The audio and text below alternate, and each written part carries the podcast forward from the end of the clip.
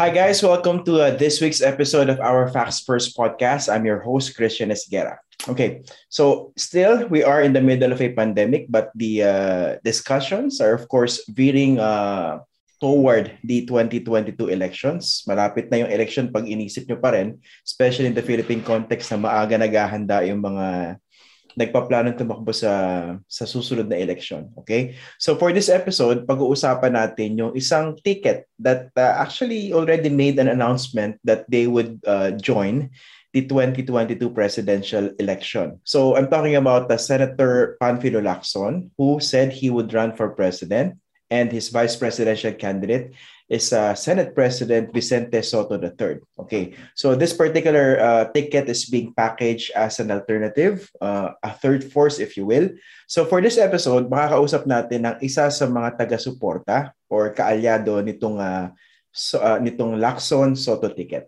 I'd like to welcome on our Facts First podcast former COMELEC Commissioner Attorney Gregorio Larazabal. Uh, maraming salamat po, uh, Attorney Goyo, for joining us.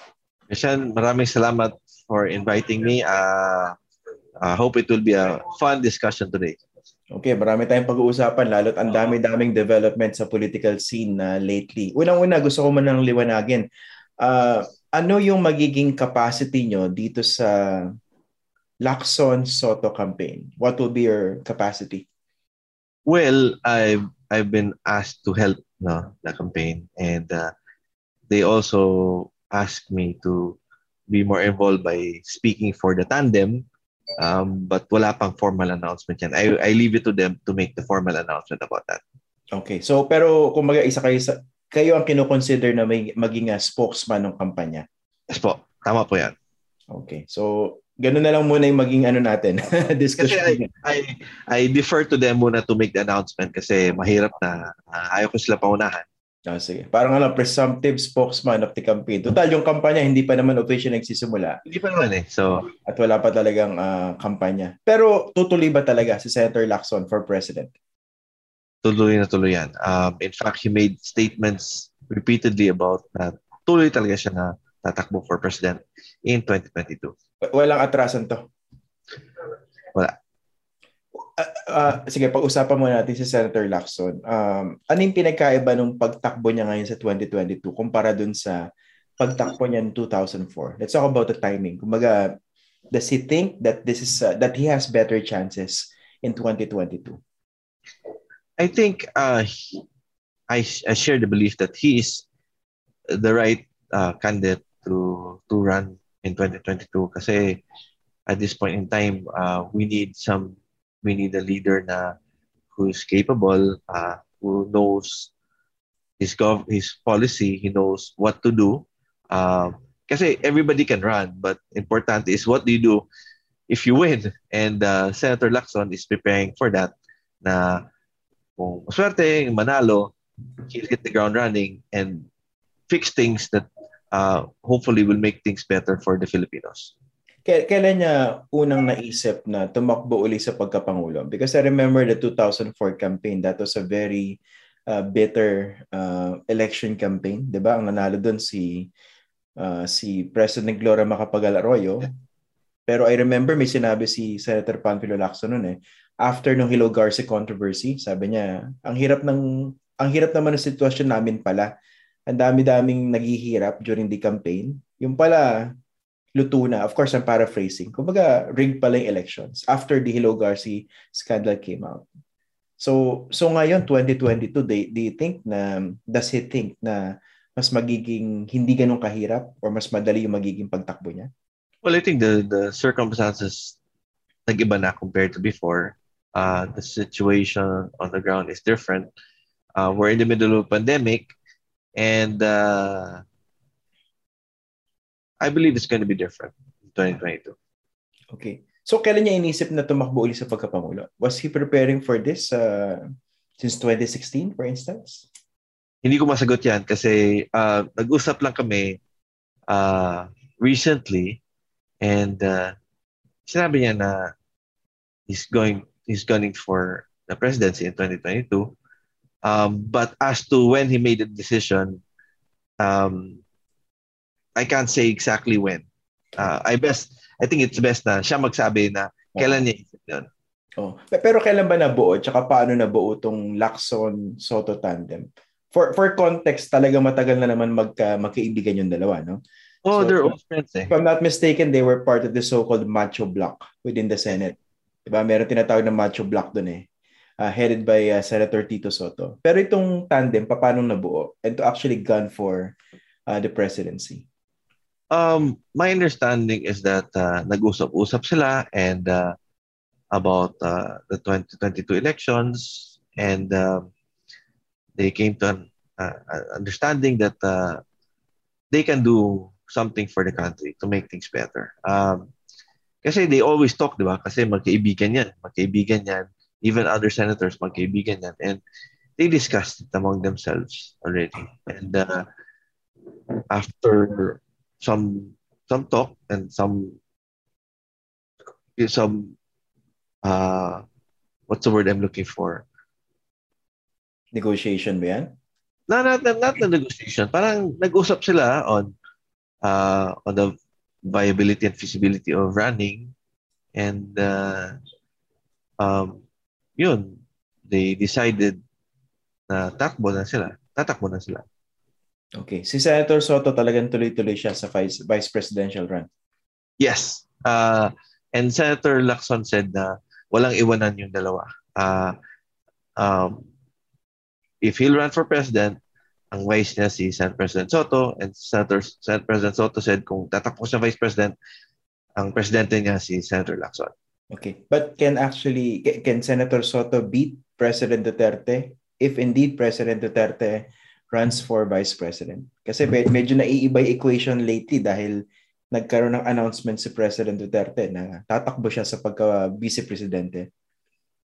Well, ang based on the public statements of Senate President Soto, sabi naman niya na they'll focus on their their own campaign. Uh, focus on their own strengths uh, for the elections. Kasi until until November 15, hindi mo talaga sigurado sinong tatakbo, di ba? Because mm-hmm. di man, mag-file ka from October 1 to 8, pero pagkatapos, i-substitute ka ng iba.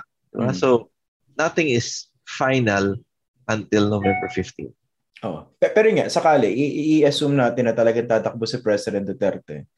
Uh, ano yung lamang ni Senate President Soto kay President Duterte dun sa particular position na yun? Vice President. Well, it's not for me to say no kung anong lamang niya, but I think he has he has a chance of winning uh, as Vice President. Um, The example yeah. nito. Uh, kung ako yung botante, ano yung sasabihin nyo sa akin? Namimili pa ako kung sino iboboto ko for Vice President. Pero I'm thinking of uh, considering Senator Soto and okay. President Duterte. What would you tell me if I were the voter? Uh, bakit kailangan mas magandang iboto ko si Senator Soto? Well, Senator Senate President Soto has has instituted several uh, laws, um, and he has a a really good uh, program for to eradicate the drug problem. It's a holistic approach. Uh, it's not only enforcement but also uh, prevention and rehabilitation. I think that's what we lack, and if magagawa yun, uh, we'll will will be a better place than we are now.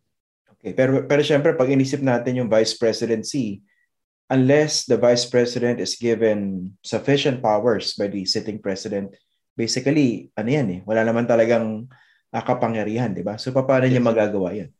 And that's why it's important when you vote, you vote for the tandem kasi mahirap na um, mananalo yung president. As president si Senator Lacson, but the vice president hindi manalo si Senate President Soto. Conversely, mahirap na manalo si Vice Pre- si Senate President Soto, like iba yung presidente. So hindi magka-sync yung yung programs nila. So that's why I suggest that if you vote for president vice president, vote for a tandem. Para at least, alam mo, uh, before makaupo sila, magkasundot na sila, di ba? Hindi mangyayari, hindi mangyayari yung ano, yung Cory Doy Laurel, hindi mangyayari yung uh, Duterte uh, at saka Lenny Robredo o kaya hindi, yeah. sila binigyan ng position si Erap Estrada eh, di ba? Yeah, si Anti-Crime Commission. Si President Estrada naman gave uh, Gloria Arroyo. Oh, sorry, yeah. yeah, she gave the DSWD next. Si President Ramos gave uh, then Vice President Estrada opportunity to to be part of the government. So that's what's important. No, uh, the president and vice president works together. Okay. Pero ito, in the first place, si President Duterte, uh, pinapayagan ba siya ng konstitusyon na tumakbo sa pagka-vice presidente pagkatapos ng term niya? Okay. Um, there are opposing views. Uh, I don't want to preempt COMELEC kasi alam ko pag file pa lang ng COC ni President Duterte for VP, there is a big chance somebody will file a petition to cancel cancel the COC. Hmm. Um, what I say is dapat ma-resolve kaagad yun ng COMELEC at saka Supreme Court para wala nang question before election day. Yeah, pero yung ano yun, you're you, you're a former COMELEC commissioner, yes. no? so you're not talking ab- uh, about this in any official capacity. Your your personal opinion, your legal opinion as a lawyer, is he allowed by the Constitution or not? Well, again, if you look at it, uh, what's prohibited is re-election for president, not a prohibition to run for any other public office. The difference is that uh, unlike PGMA and uh, President Estrada, this one is for the vice presidency. And if something happens to the president, the vice president assumes as president. So that's the that's the issue there. Now you will be going around the you will be going around the prohibition of the constitution for a president for a person to serve as president twice or more than six years. Mm. Yeah, for twice, sorry, twice. Kasi in, in some cases, like for example, PGMA, she served an unexpired portion of the term of Estrada, but it was it's still allowed. She, she was able to run in 2004, di ba? Mm. Pero dito, ang pinag-uusapan, di ba, may, may ban tayo, di ba? Six-year term, yes. maliwanag sa Constitution. Pero kung manalo sa pagkapangulo, si, sa pagka-vice presidente si Duterte, at may nangyari dun sa nakuupong presidente, siya yung magiging successor, di ba? Yes. So, uh, pwede siyang ma, pwede siya mag-serve as president for more than six years despite the ban, but not through election, but through succession. Yes. Mike, that's why it's hard to, kasi if I say something now, both either both sides will will react. Eh. So to be, I hope you don't mind that. I'll be on the safe side here. Akin is as as soon as a COC is filed, um, that has to be resolved by COMELEC ASAP. And I'm sure, based on pronouncements made by some individuals, they will file a petition to question it. Ayun. O sige. Eh, kasi dalawa yung ano dyan eh, yung, yung school of thought yan, di ba? Yeah. Nakausap natin uh, recently si Attorney Christian Munso, the member of the 1986 Constitutional Commission. Ito yung uh, lupon, yung commission na nag-craft Yes. Nag-draft ng 1987 Constitution. So sabi niya, kasi ang argument ng iba naman, well, the, the president is not prohibited from running for vice president because the letter of the provision does not prohibit him. Wala, wala raw sinasabi na bawal. Ang argument naman ni Attorney Monsod, you have to look at the entirety of the Constitution na talagang pinagbabawal yung six-year yung yung mag-extend beyond six years. Ang tanong ko naman, bakit hindi na lang kasi isinulat ng mas maliwanag doon sa ano? Doon well, sa na yon. Everybody has uh, 2020 vision in hindsight now, but uh, at the end of the day, uh, whether it's allowed or not, that will have to be resolved with finality by the COMELEC and the Supreme Court.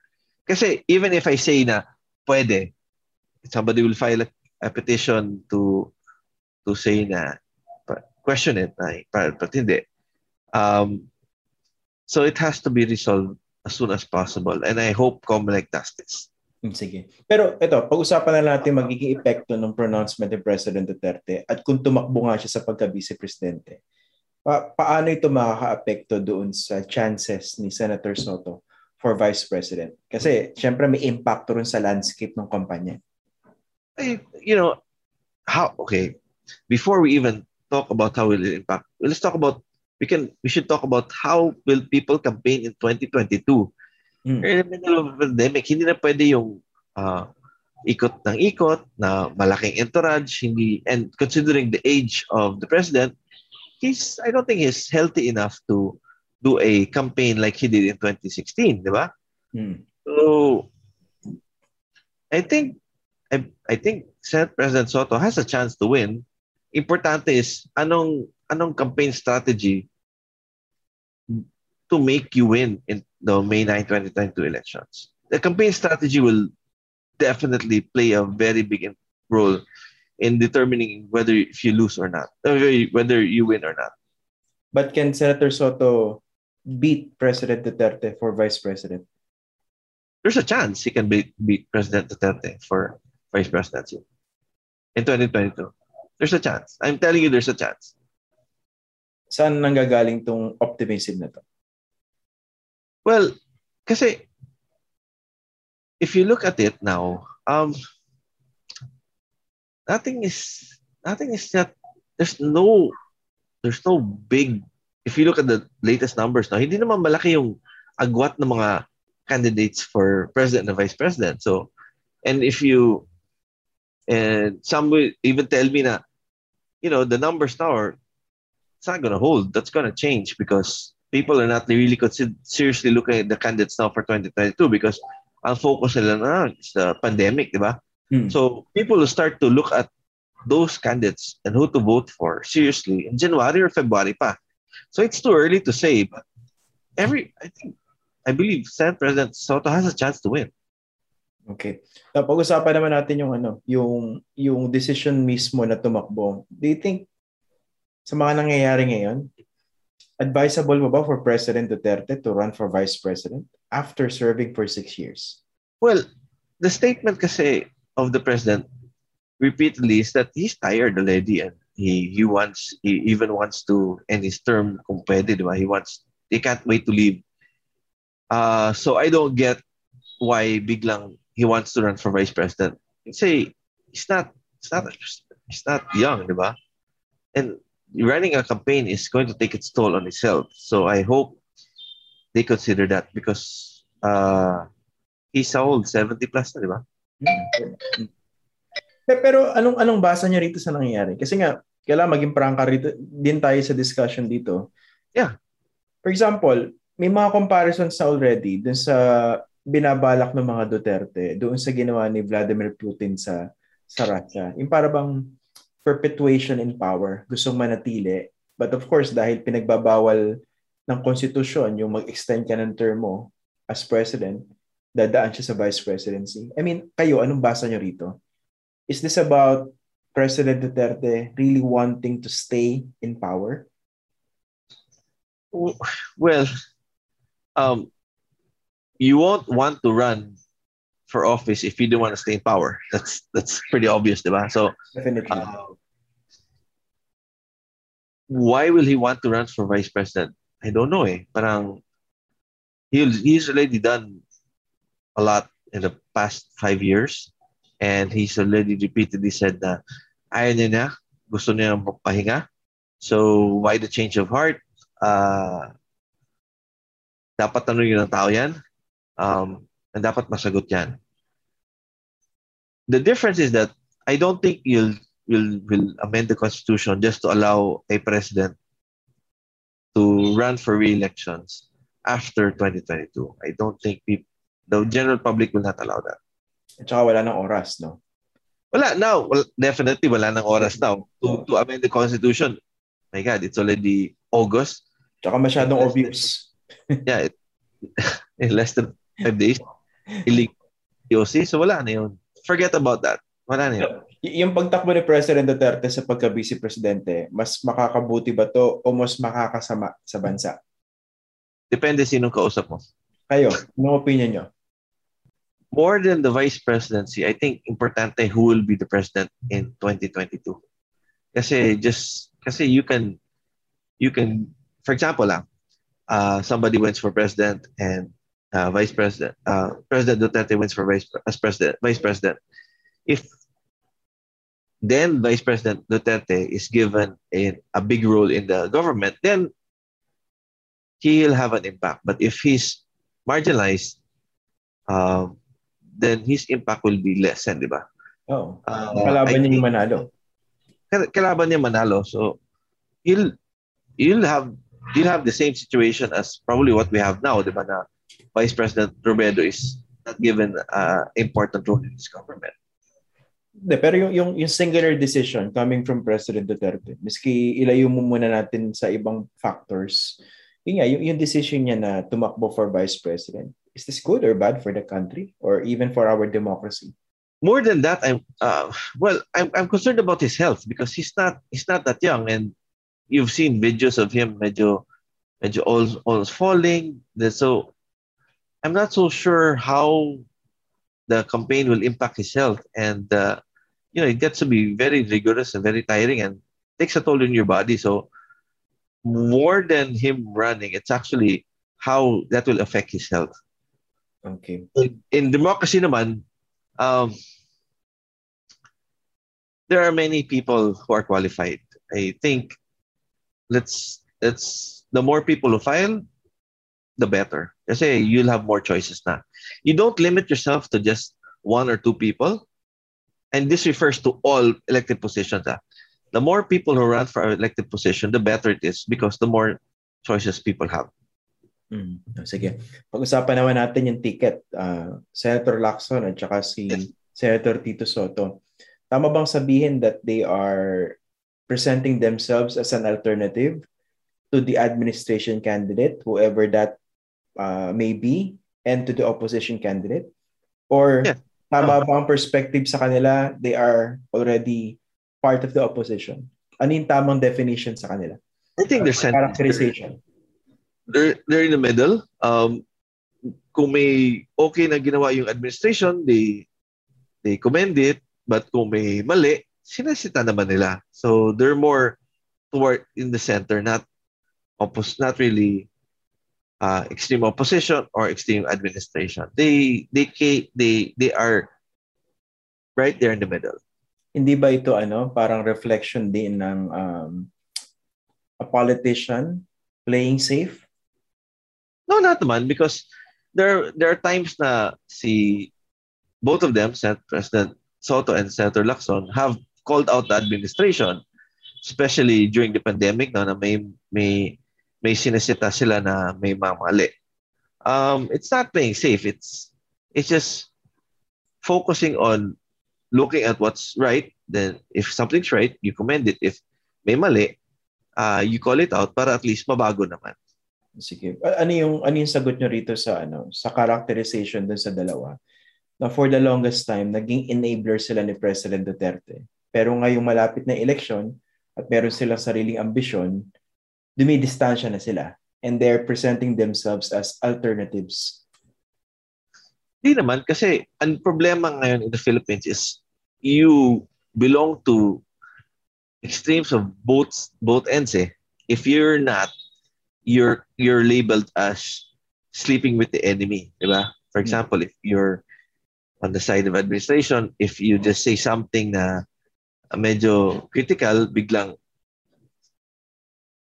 atakihin ka na kasi ONM state ka. And if you're an opposition, if you say something medyo maganda about administration, um, biglang, uy, DDS ka. So, I think that's wrong. I think we should go more towards the center, be more issue-based rather than personality-based.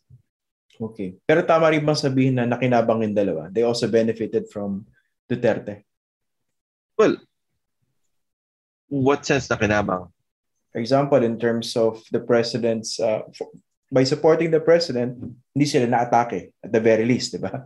So, number two, for instance, yung closest nila sa Pangulo, basically, siguro may mga naitulong when it comes to their own popularity within the support base of the president. Things like that. Tama bang sabihin na may ganun? Or yeah. this was a kind of support that they had to do because they were occupying uh, important positions in the Senate? No, like for example, tama ka, like uh, Senate President Soto is the Senate President. So, uh, bills pass through through him as Senate President. So, he has to sift through it. And if he sees some bill na magandang hangarin, then he he facilitates the passage of it. In fact, Bayanihan 1 was his idea, and that's what, and he informed the executive department about it, and that's why they pushed for Bayanihan 1. Um, they're in a position kasi na you can't be, you can't be totally, you can't shut, totally shut out everybody, diba? Because in a government, you have to work together to make things better. Again, no, like I mentioned, kung may mali, call it out. Kung may tama, you commend it. There are many things na ginawa, baka ginawa nila na behind the scenes na um, hindi natin alam na ginawa nila.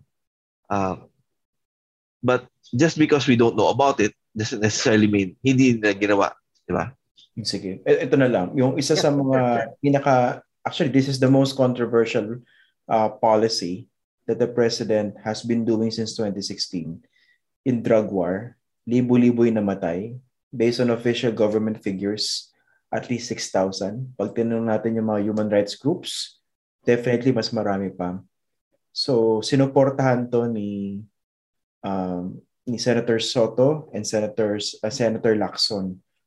So, how would they defend their support of this kind of drug war during the campaign?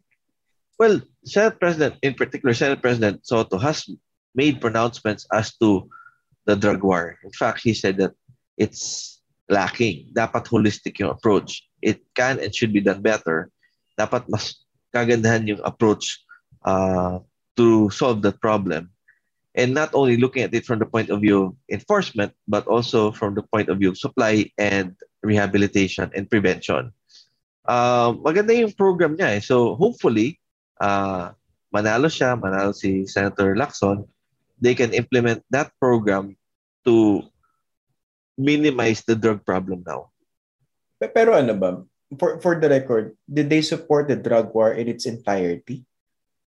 Or they also found certain problems with the way it was uh, conceived and implemented? Okay, based on what I know ha, oh. because I don't want to speak for them eh. Kasi um, not yet, not yet. Sige. Not yet, not yet. um, but sa akin is like they made they made some they raised some points regarding the drug war and uh, made suggestions on how it can be done better. Uh, hopefully, if those programs will be implemented, it it it it will be a better approach. Pero bakit hindi sila mas nagsalita kung may nakita silang hindi tama? Yun, hindi ko masagot yan because uh, there might be things that uh, they might say privately but not publicly. So, yeah, this in public. Kasi ano naman, di ba, nothing stop them from speaking out in public. Bakit hindi sila mas nagsalita? Yun, publicly. I would suggest dapat sila talaga magsabi niyan because I don't want to preempt whatever they say. Sorry ah, medyo oh, mahirap to oh, do fair, preempt. Fair enough, oo. Yun. So, pero hindi kaya ano rin, um, tama bang sabihin na, kasi they also played it safe when it came to the drug war?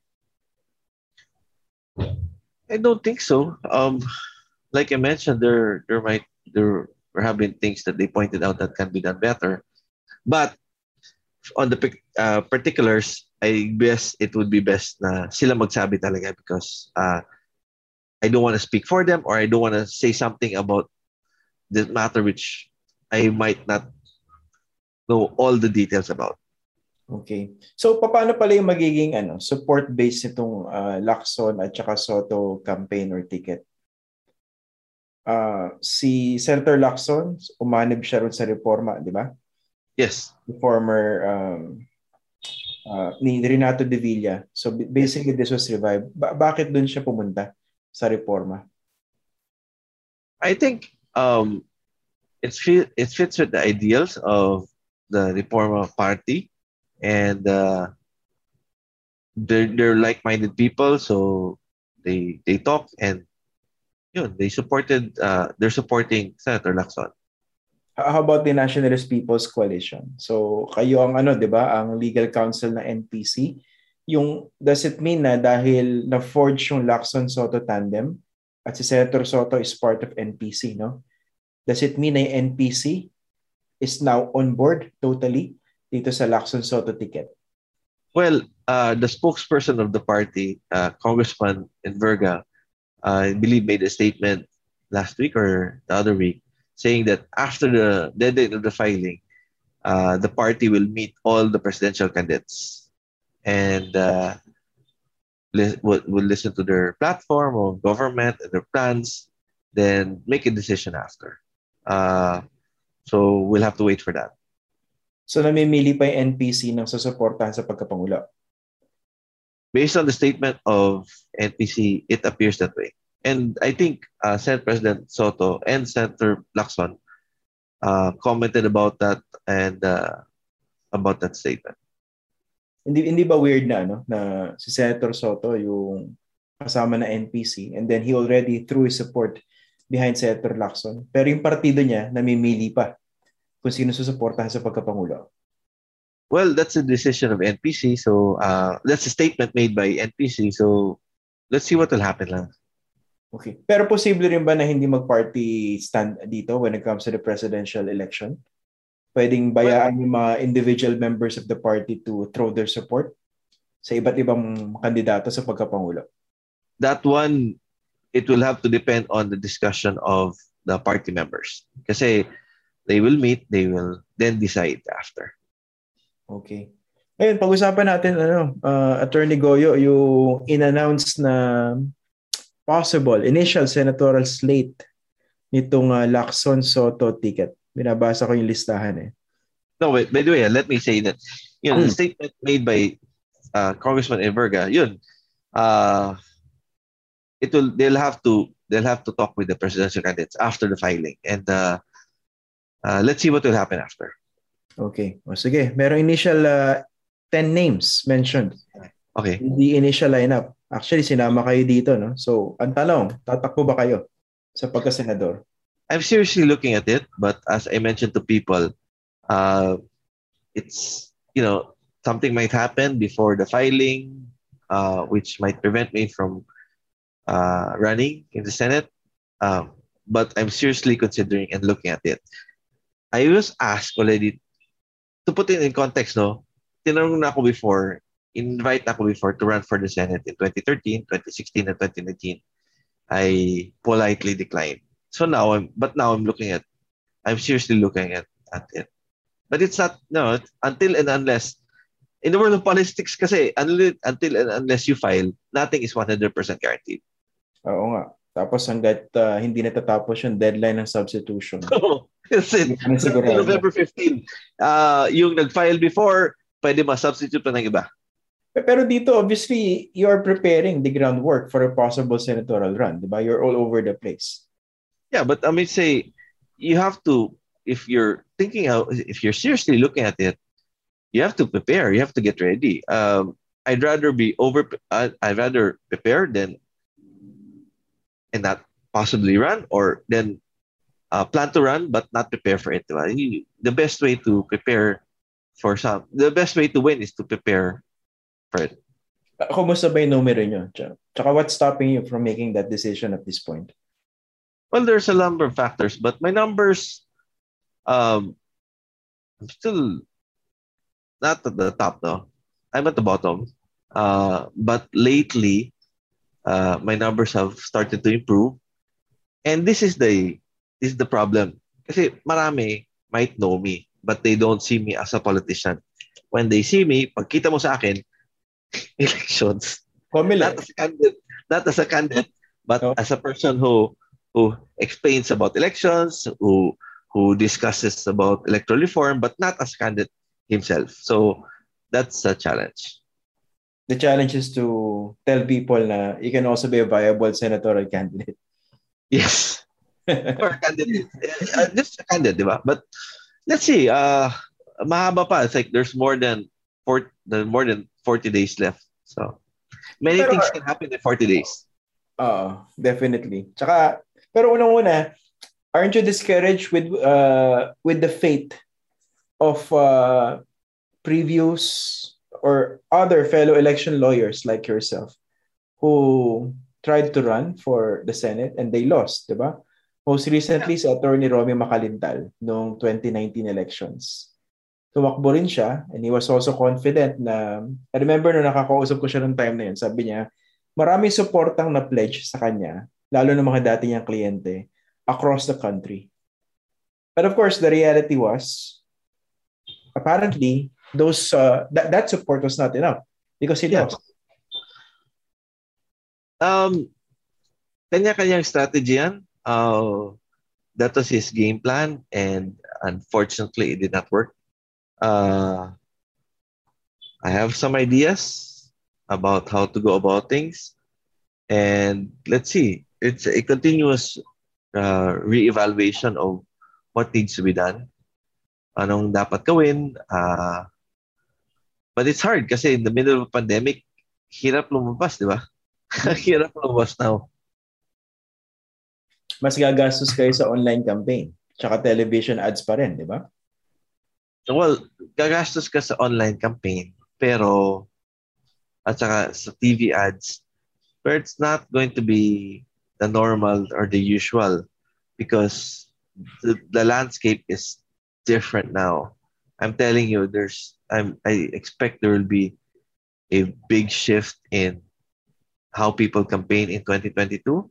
Uh, that's that's my that's my job to help to make people win. No? Um, and uh, I see there are paths that can be taken to to ensure victory in 2022. Depende lang sa sa diskarte at sa strategy you take. Sige, medyo ano it's hard to it's hard to be so detailed about it when when you know what will what worked what worked in 2019 will not probably work again in 2022 yung campaign strategy sa sortie mo naisip mo in March might not work in November this year. So kasi of the the the health protocols in place the the quarantine levels etc Oo. Tsaka matinding game changer talaga yung pandemic. Eh. Oh yeah, definitely. Mm. Pe- Pero pa syempre, may mga inspirations din tayo or kumbaga models that we can follow uh, from other countries that uh, conducted elections during the pandemic. Oh yeah, um the conduct of the elections next year I think will be will be will be good. Uh I expect a 60 to 70% turnout. If you have 60 or 65%, Taas sobrang okay na yan. That's that's really high already. Uh Di ba there's a survey yata na 30 35% will will vote. Um but that will change. Hopefully it- Oh, sorry, go ahead. Uh, tsaka nag-exceed yung target ng COMELEC dun sa registered voters. So that's good news. Yeah, yeah, it it it exceeded the low. It exceeded the lowered expectations. so technically nag-exceed pero lowered yung expectations. anyway, let's talk about the timing. Ito na para maintindihan ng mga Yes. tao, no? Yeah. Kasi masyadong masikip yung senatorial uh, Yes. campaign, yung senatorial election in the Philippines because you're vying for 12 slots. Okay? 12 slots. And technically, given the the rules of the game that we have now, kahit magkakasama kayo sa isang ticket, technically, magkakalaban kayo. Oh, Because all of you are vying for 12 seats. Okay? Now, hindi ba advisable, ito yung conventional wisdom na sinasabi ng mga analyst. Mas maganda kung baguhan ka, hindi ka pa nagiging senador ever, tumakbo ka during the midterm elections, not during the presidential elections. Is that rule still applicable now? maganda yung midterm elections kung if you're in the administration ticket. Okay. That's it. Uh, if you're in the administration ticket in the midterm elections, the chances of you winning is extremely high. Uh, presidential gives you a better opportunity to run uh, because the president is graduating, nga, di ba? Mm. And everybody is just focusing on him, him or herself. So in terms of chances, the presidential race elections is the better time to run. Bakit? Dahil hindi nakafocus sa mga senador? Hindi nakafocus sa senator eh. Um, and wala kang wala kang administration na didiin sa or didiin against you, di ba? So it's it's a more level playing field. Pero hindi mo mas delikado yun. Kasi kung lahat ng tao nakafocus na sa presidential election, hindi mo siya napapansin yung other positions. For example, yung senatorial. hindi mo mas maging independent yung resulta doon sa name recall. And that will be a handicap for people like you. Depende how you go about it. Uh, awareness is uh, name recall and awareness is very important, but there's there's ways around that. Uh, like, but uh, well, you do the groundwork. You do uh, you do a campaign on social media, and traditional media. Um, that that will take some time. Uh, it has to be consistent. It's a bit expensive, but it is doable. Hmm. Kasi tinitingnan ko yung ano, yung mga nagpaparamdam na. Obviously tatakbo naman talaga sila, gustong bumalik sa Senado, 'di ba? So 12 seats yung pinaglalabanan. Pag kinonsider natin yung mga returnees, yung mga gustong bumalik, yung mga incumbents, and actually pag tinignan natin yung pangalan ng mga incumbent senators seeking re-election, ewan ko, ang, ang tingin ko dyan, may mga ilan sa kanila matindi yung talo, di ba?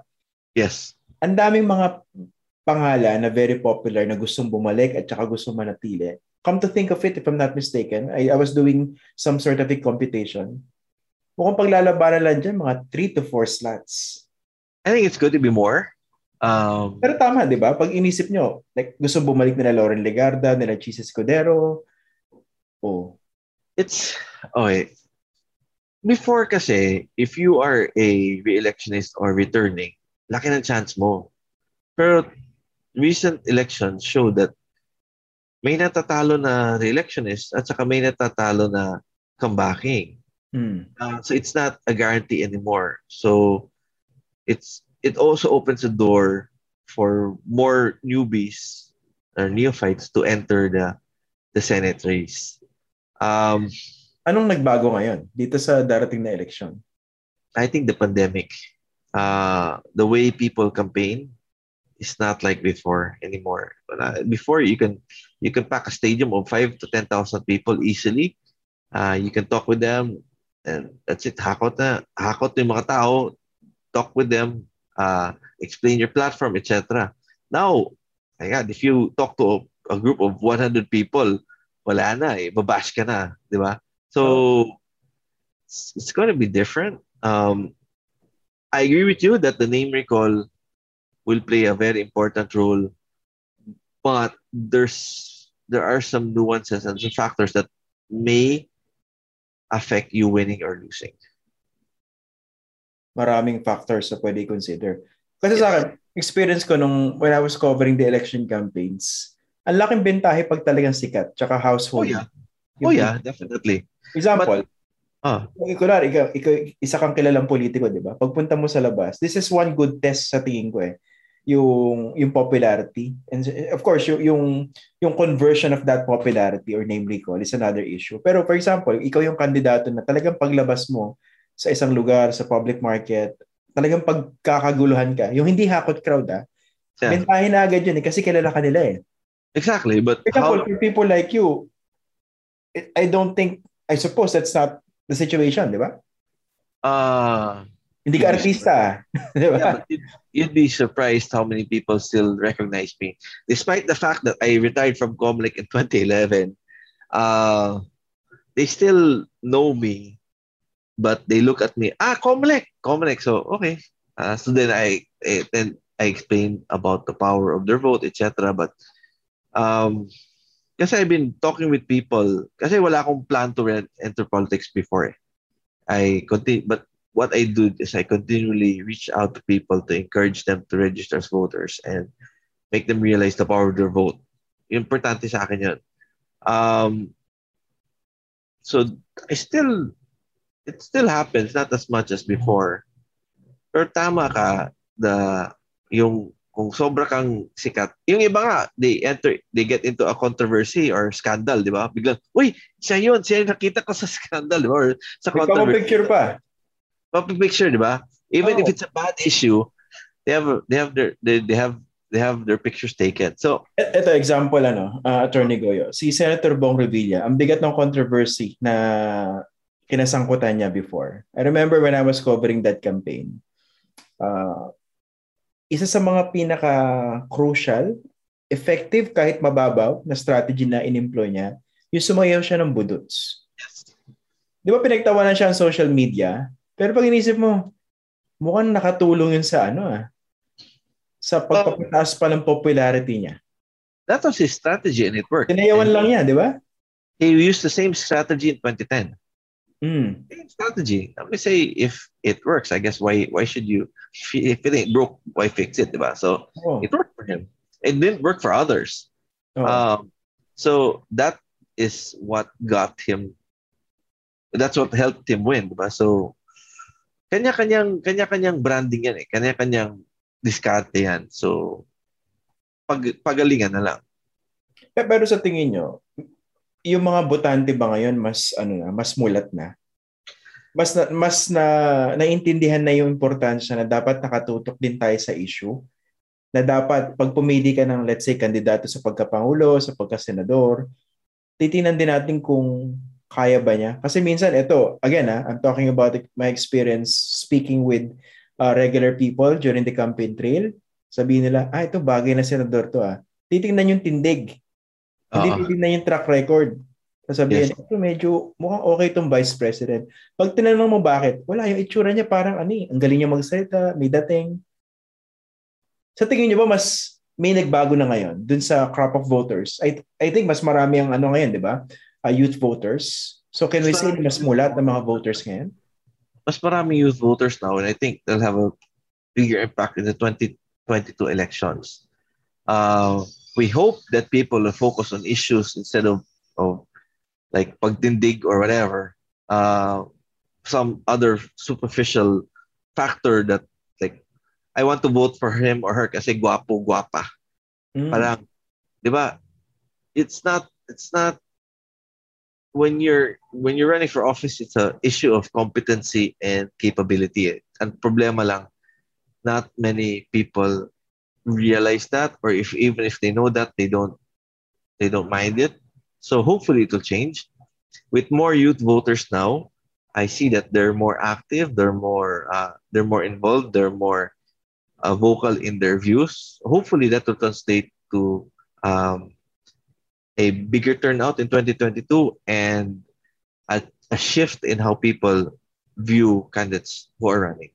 Okay. Di- Dito naman sa last part ng discussion natin, Attorney Larazabal, pag-usapan natin yung chances naman ni, ano, ni uh, Senator Panfilo Lacson. So ngayon, marami na nagpaparamdam sa sa pagtakbo sa pagkapangulo. You have Sara Duterte, you have Bongo na in-announce ng PDP laban na siya yung magiging standard bearer. Si Leni Robredo, the Vice President, naturally, she would be expected to gun for the highest elective office to represent the opposition. Meron tayong Manny Pacquiao, meron ding uh, Isko Moreno. What do you think of the chances of Senator Panfilo Lacson in that pool of candidates? I think he has a chance to win. Um, kasi right now, Pero baba na numbers sa survey, ah. yeah, but the survey numbers naman, if you look at if you look at the numbers of President Duterte in 2016, his numbers were really bad before the start of the campaign, di ba? So numbers will change. Definitely numbers will change. But does he Ah. have the same charisma of the president at that time? Iba kasi yung charisma ni President Duterte ng time na yun, di ba? Well, each candidate naman has his own traits, di ba? Or own personality, di ba? Hmm. So how do you maximize it? How do you go about it? Like I mentioned earlier, it's the campaign strategy which will determine whether you win or lose. And how do you adjust to the situation on the ground? Yun talaga, if you make a strategy pagkatapos dead set ka na, like you don't change maski things are not going according to plan, then there's going to be a big problem. But for example, you're not uh, doing as good now, but you could you you pivot and you change your campaign strategy to fine tune it to adjust to the the situation, then that could make you win. Hmm. Same as with any candidate, and I think that can be done with Sen- Senator Lacson. Okay. Y- yung, yung opposition, they're trying to consolidate forces through isang bayan and I think may sariling effort din si Vice President Leni Robredo to actually consolidate or combine forces for the opposition. Isang kandidato lang. Pero sa realidad ngayon, tsaka sa political atmosphere that we have now, would that be good? Isang kandidato for the opposition to go up against a candidate of the administration? Or the more the merrier, as we usually uh, see in uh, presidential elections? Well, I, ideally, you'd have one opposition candidate. Ideally, no, but Hmm. uh, reality is there will probably be more than one. There will be several, and uh, important, and each one will have a strategy to to possibly win in 2022. It's how we. I go back. Ha, it's how you develop a strategy and implement it, which is important. Oh. Kanina sabi niya si Senator Lacson, he doesn't, he likes to, he has, he wants to put himself in the middle. Hindi administration, hindi rin doon sa extreme na opposition. Pero bakit siya nakipag-usap pa kay, kay, ano, kay Vice President Lenny? Well, they they talk, di ba? They talk and they believe uh, Vice President Roberto reached out to Senator Lacson yeah. Uh, to discuss the possibility of having a united opposition candidate. Um, more than that, I think it's uh, the the mindset of being able to talk with people from different camps, from different factions, diba? and see if there are middle grounds that they can they can work on. And for example, whoever wins, uh, there are programs that needs to be implemented uh, that should be implemented. Again, no, Kasi right now, we're at the point na if you belong to one side, you're not expected to talk to yung kabila because that's kalaban, di ba? Can't we get to a point that we were before na maski magkalaban kayo, you can still talk and discuss about issues. Uh, you can fight about politics, but at the end of the day, we're all Filipinos. We can work together to make things better, not only for ourselves, but more importantly, yung sambayanan Filipino. Okay. Finally, Attorney Goyo, curious ako rin sa naging experience niya. Remember when you first uh, dito, came out publicly in support of the Lacson Soto tandem? Yes. Diba, you, you posted photos of you? It's one photo. Oh, one, uh, one photo. A photo of you. Saan ba yan? Sa Malolos? Ito in Malolos. I was with uh, Senator and Senate President Soto. When you posted that photo sa Twitter at sa Facebook, nakita ko yung ano ah, maraming nagwakwak sa inyo. Okay lang. so, why, why are you supporting these two enablers? No. How, I, how do you handle that? And do you think that was a fair uh, criticism of you? Well, okay. Personally, I don't think it was a fair criticism of me, but that's not important to them because what's fair to me might not be fair to them. What might be fair to them might not what might be fair to them might not be fair to me. Uh, when I posted that, I was driving. Eh. So uh, I, was, I wasn't able to reply the whole day. Huli kayo, ha? Driving while posting. Eh. no, no. I posted it, then I drove. Okay, I okay. It, then I drove. Then after, uh, I was able to reply, gabi na, uh, after driving. No? So I said, um, importante nito is I'm paraphrasing na we have our own views, we have our own choices. Uh, you might have your choice that might be different or not similar to others, but importante is we all get to voice what we think. And the best way to do that is through registering as a voter and voting on May 9, 2022. And that's been that's been my message for the longest time na maski you don't like the person, you like the person, importante, you make your voice heard by voting. Kasi marami doon, they voice their, their, their opinion on social media. Pero, after they don't vote, parang, that's it. Parang, mali, di ba? Mm-hmm. So, okay, when I posted a picture, um, that's it. The, I got, I got, I got good comments, I got bad comments. Uh, a lot of, there's some bashing, but ako, well that's their opinion.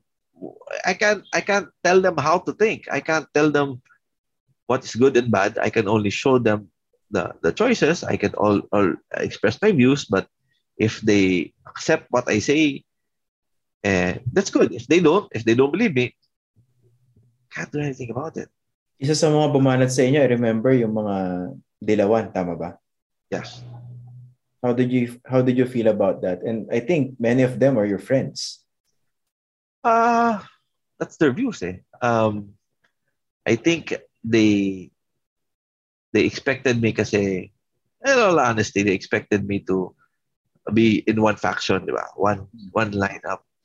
And uh, that one disappointed them. Uh, pasensya lang. Uh, uh, and that probably caused their their reaction.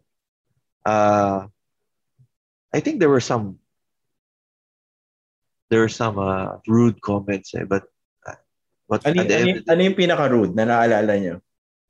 I can't remember na kasi that was some time back eh, but I remember there some vicious comments, but ako naman, eh, that's your, that's how you think. That's how you, what you think is your call. How I react is mine. If I, I, I have no control over what you do and what you say, but I have control over how I react oh. and how I do things.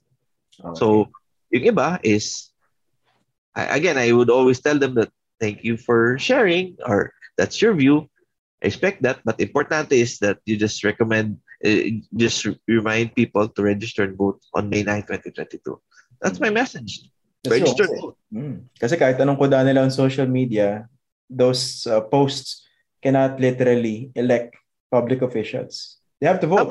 Ah, marami, marami doon. Marami doon na uh, they will they will they're so active on social media but ask when was the last time they voted 2004 2016 parang, parang well that's that's their decision. That's their that's their diskarte nila yan eh. Trip nila yan. So let them be. So ako naman I just I just go back to what I always tell people that register and vote. You can be vocal on social media. You can be you can tell people how you feel or how what your views are. But if you don't vote your voice will be diminished okay attorney Gregorio Larrazabal maraming salamat po uh, dito sa pagpapaunlak nyo dito okay sa, just a reminder uh, just a reminder hmm. um hope you don't mind uh, you can still register as a voter the deadline for registration is September 30 2021 Comlink offices are open Monday to Friday, lunes hanggang biyernes, alas 8 ng umaga hanggang alas 7 ng gabi. Sabado at sa holidays, bukas yung Comlink offices, alas 8 ng umaga hanggang alas 5 ng hapon. Okay. Paregister na po kayo. Don't delay. That's that's a big help in terms of disseminating that information. Maraming maraming salamat Attorney Goyo Larasabal, former COMELEC commissioner. And that's it for this episode of our Facts First podcast. Again, you can catch this episode on YouTube. Don't forget to click the like and subscribe button. And also, the podcast version is available on Apple, Spotify, Google, and Stitcher. Maraming salamat po. See you again uh, next week for another episode of our Facts First podcast.